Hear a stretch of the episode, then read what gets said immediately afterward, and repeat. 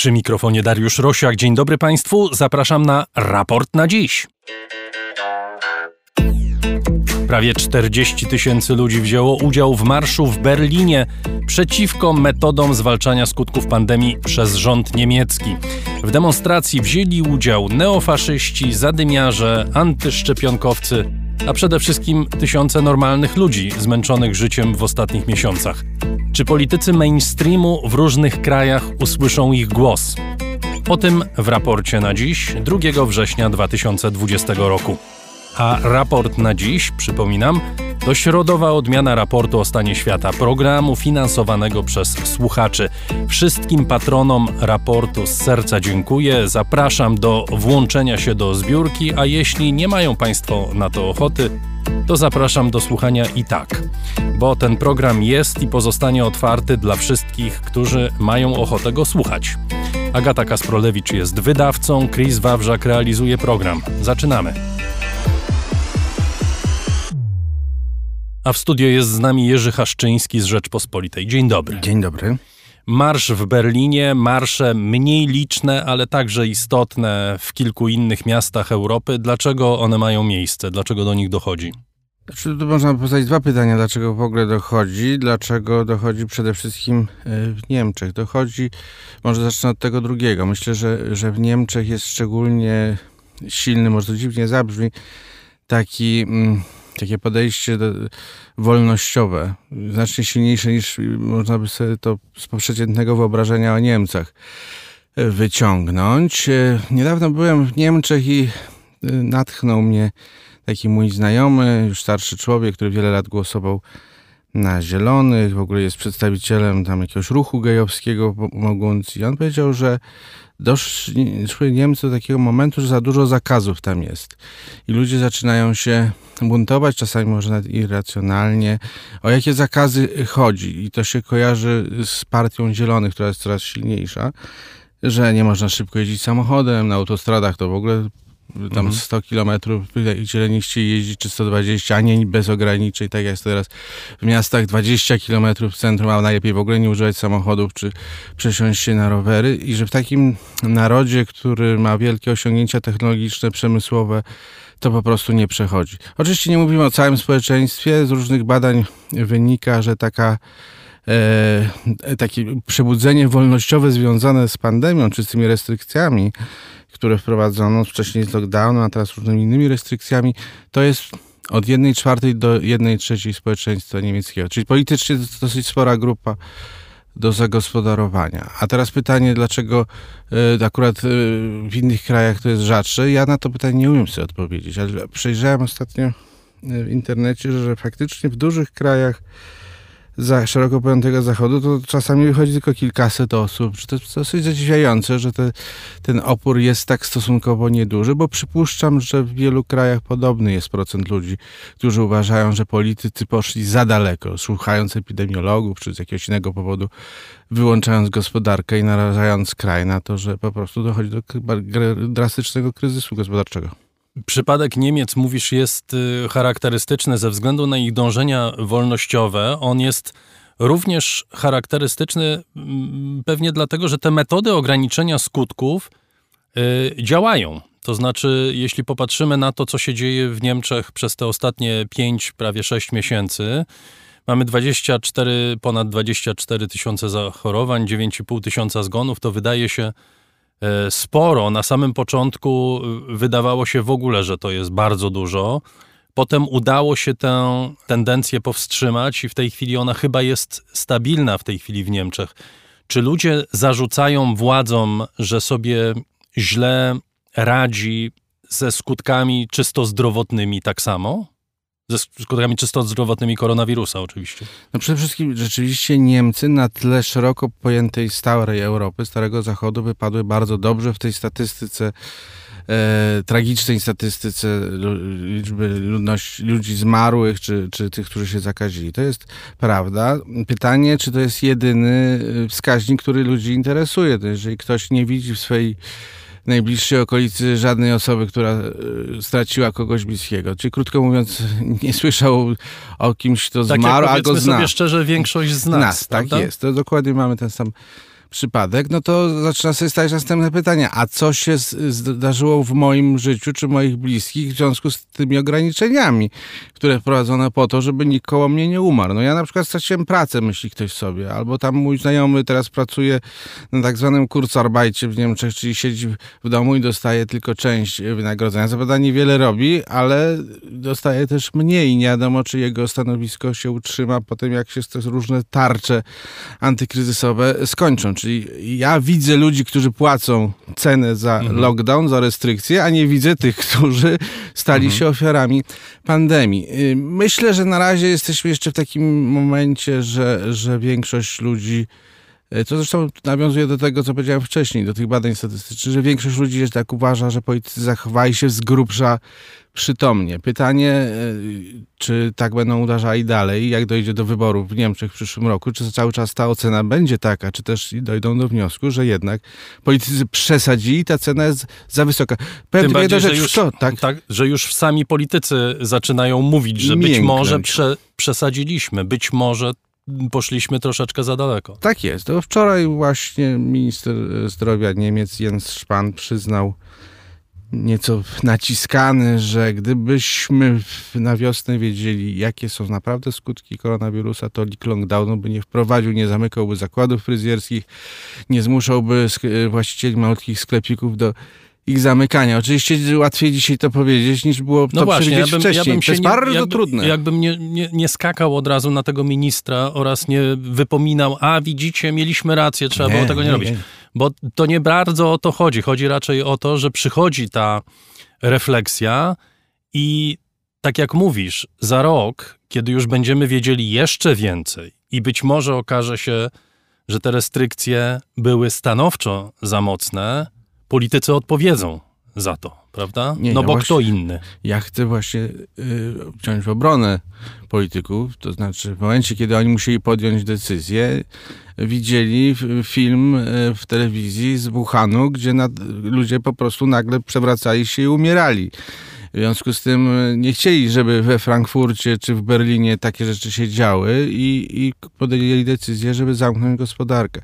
Dzisiaj e, widać, e, że, że to było przesadzone w tym sensie, że, że masowo ludzie na ulicach z powodu koronawirusa nie umierają. W samym rządzie niemieckim, czym na poziomie raczej może landowym, był dosyć duży opór przeciwko tym restrykcjom skrajnym. I to osobiście kanclerz Angela Merkel pouczała swoich kolegów partyjnych z CDU, żeby skończyli z tymi orgiami na temat otwierania, otwierania w sensie otwierania przemysłu, handlu i, i rezygnowania z drastycznych e, restrykcji. Więc ona w jakimś sensie pewnie za to zapłaci, ale ona i tak nie będzie kandydowała w przyszłym roku w wyborach do Bundestagu, to może dobrze wychodzi. Ale bardzo trudno jest, e, było, było to przewidzieć i jedna ważna rzecz, można to zaobserwować w różnych krajach, także w Polsce, że na pandemii, na tym jak się ktoś zachowywał wobec pandemii, można najpierw się wspiąć na szczyty popularności, a potem bardzo szybko spaść. I nie wiemy, coś będzie za parę miesięcy. Ja bym chciał jeszcze jednak wrócić do tego, o czym mówiłeś, o tym odbiorze y, działań polityków. Y, jak sam wspomniałeś, byłeś niedawno w Niemczech. Y, jakby poza studiem, poza mikrofonem, bo powiedziałeś mi niezwykle ciekawą historię na temat fabryki mięsa. I myślę, że warto podzielić się, bo ona jest w, pewien, w pewnym sensie specyficzna i charakterystyczna dla tej sytuacji, o której mówimy, więc podzielmy się ze słuchaczami. Chodzi o największe zakłady mięsne w całej Unii Europejskiej, w Redowidenbrück. To jest Westfalii, czyli w najludniejszym landzie niemieckim i właścicielem jest bardzo wpływowy człowiek, który mieści się w, na chyba 1200 miejscu wśród najbogatszych ludzi świata, Clemens Tenies. I tam pod koniec czerwca okazało się, że e, jest nowe wielkie ognisko koronawirusa. E, dotyczy to głównie gastarbeiterów, bo fabryka zatrudnia na bardzo dziwnych warunkach e, pracowników z Europy Środkowo-Wschodniej, także około 2000 Polaków. Y, nagle się okazało, że 1400 osób jest zakażonych. Wszyscy przerażeni. Cały powiat został wyłączony z użytku, czyli wprowadzono drugi lockdown. w tym momencie, kiedy Niemcy już oddychały z ulgą, ludzie zaczęli wychodzić sobie na plażę, zaczęli sobie wyjeżdżać na wakacje, a tutaj w, w, w jednym z najbogatszych regionów Niemiec kompletne zamknięcie i przerażenie. Ale upłynęło trochę czasu od tego zakażenia. Od momentu, kiedy właściciel Tenies został uznany za wroga publicznego numer jeden w Niemczech. Od momentu, kiedy najważniejszy tygodnik niemiecki na, na układce umieścił y, obrysowaną jak w filmie kryminalnym świnię i zatytułował to Tatort Tenies, czyli miejsce zbrodni Tenies. To trudno sobie wyobrazić coś i, i ostrzejszego, jakieś ostrzejsze oskarżenie pod adresem y, kapitalisty, przemysłowca, właściciela jakiejś firmy. Ale upłynęło parę tygodni i okazuje się, że z tego 1400 mniej więcej zakażonych nikt nie umarł prawie nikt nie był ciężko chory. Czyli coś dziwnego się dzieje. Wprowadziliśmy drugi lockdown, jest wielkie zamieszanie, niszczymy komuś firmę, wielką firmę, gigantyczną firmę, zatrudniającą 7 tysięcy ludzi, a, a tam parę osób po prostu przeszło troszeczkę ciężej tę chorobę. Dam przykład y, Polski, no tak jak powiedziałem, pracuje tam 2000 Polaków, prawdopodobnie, bo to bardzo trudno takie dane zdobyć, ale prawdopodobnie około kilku pięćdziesięciu zachorowało, ale tylko pięciu Polaków trafiło do szpitala i żaden z nich nie trafił pod respirator. Konsul myślał przez jakiś czas, że jeden jest ciężko chory, ale okazało się, że ten Polak po prostu mm, tak był sfrustrowany w czasie kwarantanny, że troszeczkę za dużo wypił i dlatego trafił pod respirator, a nie z powodu koronawirusa. Ale do czego zmierzam? To znaczy, że nagle się okazało, że te skutki e, koronawirusa, mimo że wyglądały na jakąś po prostu apokalipsę, są dosyć e, niepoważne, natomiast e, są niepoważne zdrowotnie, czy nie są straszne zdrowotnie, natomiast są straszne, jeżeli chodzi o e, ekonomię, jeżeli chodzi o zatrudnienie. Uderzenie, gigantyczne uderzenie w naszą grupę ludzi oraz wielki zakład pracy. I to jest y, to, co widzą ludzie, i dlatego y, te tysiące Niemców wychodzą na ulicę. Oczywiście w gronie tych, którzy wychodzą na ulicę, są nie tylko normalni ludzie, którym się nie podoba to, o czym w tej chwili rozmawiamy, ale podczepiają się pod te ruchy antyszczepionkowcy, teoretycy spiskowi. Y, był wnuczek, o ile pamiętam, albo siostrzeniec prezydenta Kennedy'ego, który jest, y, y, czyli Robert Kennedy Jr., który jest liderem ruchu antyszczepionkowego w Stanach Zjednoczonych i porównał swoje wystąpienie do wystąpienia Johna Kennedy'ego przy murze berlińskim, prawda? Przy bramie brandenburskiej wówczas. Kompletne absurdy. Jak to jest, jaki jest ten proces dołączania się tych skrajnych grup, skrajnych partii y, z przeróżnych y, miejsc, z przeróżnych dziedzin do y, ruchu no, protestu czy, czy sceptycyzmu, nazwijmy to, wobec działań rządu? No w Niemczech to jest dosyć proste, ponieważ prawie wszyscy ci, którzy mają dostęp do głównego nurtu, to krytykują. E, to mm, jedyną partią, czy jedynym ruchem, który może to zagospodarować, tych, tych obywateli oburzonych, jest alternatywa dla Niemiec, czyli partia powszechnie izolowana przez pozostałe.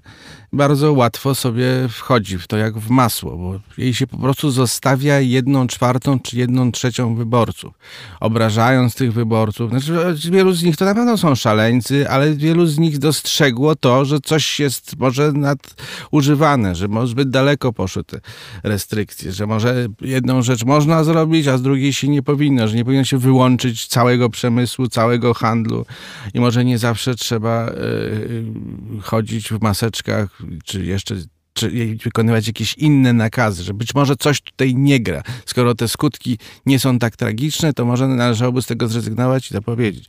W związku z tym są tam niewątpliwie tak zwani normalni obywatele, zwykli ludzie. Tak samo było, i to jest dosyć ciekawe, że, że, że to samo wykorzystała alternatywa dla Niemiec i różne inne skrajne grupowania. Tak samo było we wschodnich Niemczech w czasie pięć lat temu, kiedy Angela Merkel zaprosiła e, imigrantów masowo do Niemiec. Też znaczna część ludzi, którzy wychodzili na ulicę, protestowali, byli niechętni, to byli tak zwani zwykli obywatele. E, można sobie ich oceniać źle, że oni są, e, nie rozumieją dzisiejszego świata, że nie rozumieją, że bez imigrantów Niemcy sobie nie poradzą. Można ich nawet oskarżać o to, że sami kiedyś chcieli wyjechać z NRD nie po to, że potrzebowali wolności w zachodnich Niemczech, tylko że potrzebowali zachodnio-niemieckich marek. Może i tak jest, ale to jednak oni nie należeli do AfD i nie głosowali na AfD, a nagle się znaleźli y, pod ostrzałem, że oni są tutaj elektoratem Faszystami, faszys, no. faszystami. Teraz jest dokładnie to samo. Wychodzą różni ludzie, a zaraz wszyscy skończą jako zwolennicy teorii spiskowych, jako antysemici, jako ludzie, którzy są związani z najgorszym jeszcze oczywiście skrzydłem alternatywy dla Niemiec, a alternatywie dla Niemiec to graj. No, połowa, czy nawet więcej niż połowa wystąpi e, w Bundestagu po polityków tej partii jest związana teraz właśnie z tym, że lockdown był zły, restrykcje są złe, maseczki są złe, tam, że lekarze kłamią i tak dalej. To chyba naturalna reakcja tej partii, y, dlatego że skończyły się problemy z imigracją. Przynajmniej imigracja zeszła z, pierwszego, y, z pierwszych stron gazet. E, Mamy spadek popularności AfD, prawda? Od samego początku kryzysu y, covidowego właściwie AfD przestała istnieć i tu się pojawiło paliwo. Tak, dokładnie pojawiło się paliwo, a jak powiedziałem, zasoby są duże. AfD w poprzednich wyborach parlamentarnych tam 12-13%.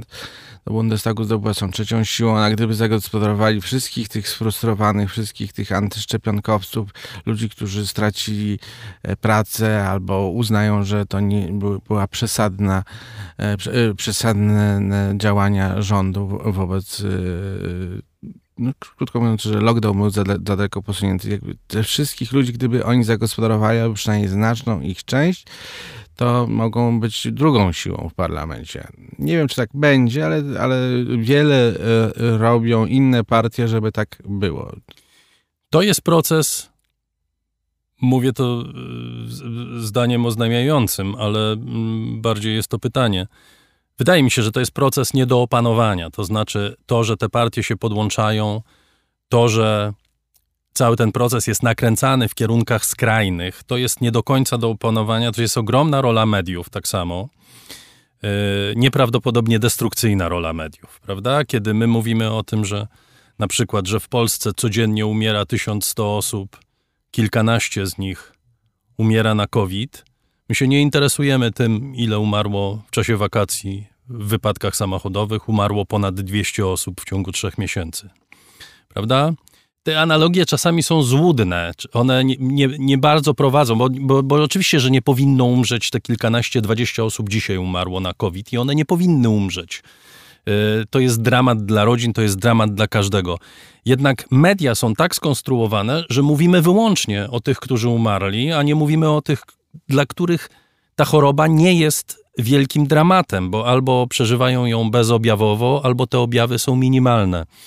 Przy obecnej konstrukcji mediów i całego procesu komunikacyjnego, ten typ funkcjonowania i partii skrajnych, i skręcania y, jakby debaty publicznej w kierunkach właśnie skrajnych również jest chyba nie do opanowania. No w każdym razie jest to dosyć trudne. Myślę, że y, ja nie chcę tutaj mediów za bardzo krytykować, wiem jak to funkcjonuje. No, jest wrażenie, że ludzi to bardzo, bardzo interesuje. Z drugiej strony, no, takiej epidemii nie było w skali świata.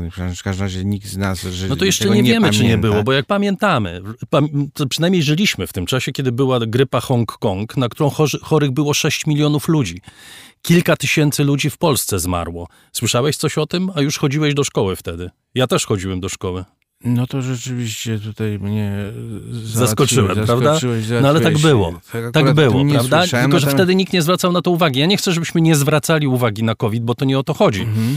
Natomiast tylko odnoszę się do tego, że mówisz, że takich rzeczy nie było. Otóż było za naszego czasu, za naszego życia były takie rzeczy. Od kiedy ja jestem dziennikarzem, a jestem od 30 lat, nie było, ale oczywiście zgadzam się, że skupienie się tylko na tym jest błędne i tylko niespecjalnie wiem, jak z tego zakrętego kręgu można wyjść. To jest dosyć łatwo łatwo podawać informacje, ile gdzie osób zmarło, bo każdy może sobie wrzucić do internetu e, pytanie, ile osób dzisiaj zmarło w Namibii, a ile dzisiaj jest, zakaziło się w Bułgarii. I taka informacja jest łatwa do uzyskania, więc można ją łatwo popchnąć dalej, czyli mhm. wykonać jakąś pracę dziennikarską. Natomiast e, znaleźć kogoś, kto e, był zakażony COVID-em, ale się fantastycznie czuje i w ogóle e, by chętnie o tym opowiedział, jak się dobrze czuje, to jest trudno. Po pierwsze, trudno go znaleźć, Dobrze, to nikogo to nie interesuje. zadzwonić, a to już jeszcze na samym końcu jest, że to specjalnie nikogo nie interesuje, bo jakie są wrażenia, że ktoś jest szczęśliwy, tak, prawda? Tak, tak. Na początku sierpnia wróciły niemieckie dzieci do szkoły. Jakie są skutki tego powrotu? No, wracają różnie w różnych landach, ale rzeczywiście w pierwszym landzie, czyli w Mecklenburgii, Pomorzu Przednim na samym początku, tam gdzie ja głównie byłem ostatnio, to w połowie sierpnia, między czy czyli w nadrenii północnej e, Westfalii, e, no niespecjalne, nic większego się nie stało, nie ma żadnego wzrostu. W wielu miejscach obowiązuje przynajmniej poza salami lekcyjnymi noszenie maseczek. No jest daleko posunięta ostrożność, a w samej tej nadrenii północnej Westfalii to nawet starsze dzieci powyżej piątej klasy to muszą mm, do sal lekcyjnych chodzić w maseczkach. Mm, ponieważ to jest kraj y, mocno zdecentralizowany, to można obserwować różne podejścia do tego. Można popatrzeć sobie na różne metody. Niektórzy podzieli, w niektórych landach są na przykład dzieci podzielone na kohorty w zależności od rocznika i te kohorty się ze sobą nie, nie stykają. Czy roczniki y, sąsiednie się w ogóle mhm. są, tylko na przykład rocznik tam, nie wiem, 2010 może się ze sobą spotkać, a ten a 2011-2013 już nie. Czyli gdyby ktoś chorował, czy byłoby jakieś większe zachorowania akurat w tym roczniku, to następne będą od tego wolne. Czyli wracamy do skuteczności metod, prawda? Do tak. metod, które y, są stosowane i które powodują, że tak jak wspominasz, większych tragedii nie odnotowano. Y, ja podam tylko przykład Berlina. 49 infekcji wśród nauczycieli i uczniów, Około 600 uczniów musiało się poddać kwarantannie, zamknięto 39 szkół spośród 803. W większości przypadków to był jeden uczeń lub nauczyciel z infekcją, i we wszystkich przypadkach uważa się, że infekcja pochodziła spoza szkoły. Także e, to rzeczywiście pokazuje, że mm, ten powrót do szkół nie musi oznaczać e, pandemonium, nie musi oznaczać powrotu do jakichś e, dramatycznych sytuacji, które pamiętamy z wiosny. A potem co jest e, alternatywą? No, no więc sobie wyobrazić, żeby dzieci przez kilka lat nie chodziły do szkoły, tylko siedziały przy komputerze, bo przestaną w ogóle być przyzwyczajone do tego, że gdzieś muszą wyjść. Jak będzie wyglądać życie rodzinne? No. I to są pytania, które zadają sobie oczywiście ci wszyscy, którzy wychodzą na ulicę, prawda? Tak, tak. Ja też sobie takie pytania zadaję, chociaż nie chcę tu wejść do jakiegoś koronosceptyka. Ja tu przyszedłem w maseczce, teraz ją zdjąłem, bo siedzimy w odpowiedniej odległości. Żaden z nas nie jest koronosceptykiem i większość naszych słuchaczy również, zakładam. Jaki wpływ to wszystko, co się dzieje w tej chwili w Niemczech, ma na całą politykę Niemiec? Czy to, co się stało od wiosny, zmienia krajobraz polityczny? Czy pani Merkel na przykład ma jakieś, e, nie, nie wiem, po nie w czasie refleksję na temat swojego odejścia? Czy w związku z tym, że jednak troszkę jej popularność wzrosła, a to troszkę to jest mocne niedomówienie, e, nie myśli o tym, żeby zostać. Sądzę, że nie myśli, że to jednak e, już nie można się wycofać z tak wielekroć składanej obietnicy. E, zwłaszcza, że to jest przypuszczenie, które już tu raz padło, że za rok ocena działań rządu niemieckiego pod wodzą kanclerz Angeli Merkel może być inna niż dzisiaj. Co możemy powiedzieć dzisiaj? Niewątpliwie dzisiaj kanclerz Merkel jest tak popularna, że jej partia, ona już nie stoi na jej czele, ale cały czas jest jej partia, CDU, jest absolutnie na pierwszym miejscu i jest jedyną dużą, bardzo dużą partią, to znaczy każda następna jest sporo za nią w sondażach. E, zbliżali się, a nawet przez chwileczkę przed pandemią e, w sondażach przegonili CDU zieloni, ale to już wszyscy o tym zapomnieli, a to, że kiedyś SPD rywalizowała pierwsze miejsce z CDU, to już najstarsi górale z Bawarii nie pamiętają tego nawet. AfD jest y, na marginesie. Znaczy jest na marginesie w tym sensie, że nikt nie chce z, z tą partią współpracować nawet na poziomie e, lokalnym, landowym. A to nie, było... przez moment się wydawało, że w związku z tym, że nie chcą z nią pracować, to będą mieli problem, prawda? Bo siła AfD będzie rosła. Okazało się po tych wyborach, że, że nie, że tak nie jest. Że tak naprawdę być może oni, oni tak. w czasie wyborów osiągnęli sufit i teraz nie, nie, bo nie mają paliwa, prawda? Jeśli COVID nie jest paliwem, a jest średnim, to, to, no to co pozostaje? No są w takim momencie decydującym, ale wcale nie, nie jest powiedziane, że, że są skazani już na upadek, tak jak wiele innych skrajnie prawicowych partii, które zostały zaduszone. Znaczy nikt, żadna nie osiągnęła w Niemczech takiego sukcesu jak AfD, ale mimo wszystko nawet gdzieś tam w jakimś landzie uzyskała 10%, a, a potem zniknęła i tylko się gdzieś tam jakieś pojedyncze jednostki gdzieś tam kręcą po jakichś gminach, czy, czy coś,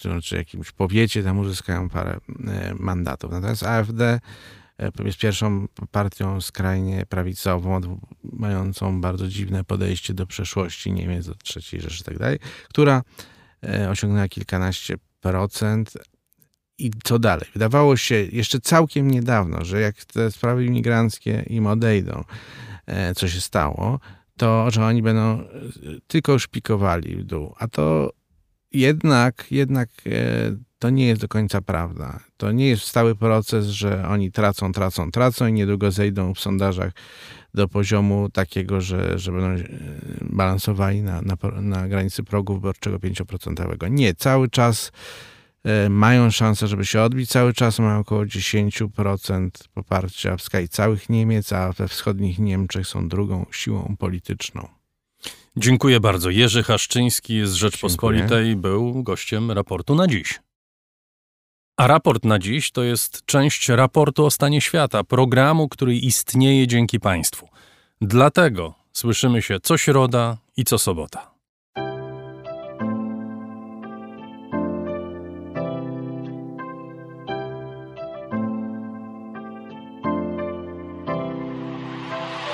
Raport o stanie świata jest programem w całości finansowanym przez słuchaczy. Z serca dziękuję wszystkim Państwu. Wasza hojność jest dla mnie ogromnym zobowiązaniem. Zbiórka na patronite.pl ciągle trwa. Zachęcam do udziału w niej. Najhojniejsi patroni raportu o stanie świata to firma Prosper z Sosnowca, hurtownia elektroenergetyczna i właściciel marki Czystuś. Firma Venterm Instalacje fotowoltaiczne z Dąbrowy koło Niepołomic. Krzysztof Goszkowski. Michał Małkiewicz. Firma Software Mill. Od zawsze zdalni programują dla całego świata. Dom wydawniczy Muza, bo świat nie jest nam obojętny. A także BIMV.pl. Kursy online dla inżynierów. Marcin Drąg. Mariusz Drużyński Firma Gorwita, producent kosmetyków i suplementów diety ze składników pochodzenia naturalnego. Palarnia kawy La Cafo z Augustowa. Zbigniew Korsak. Gosia i Michał Kowalczewscy. Alan Meller.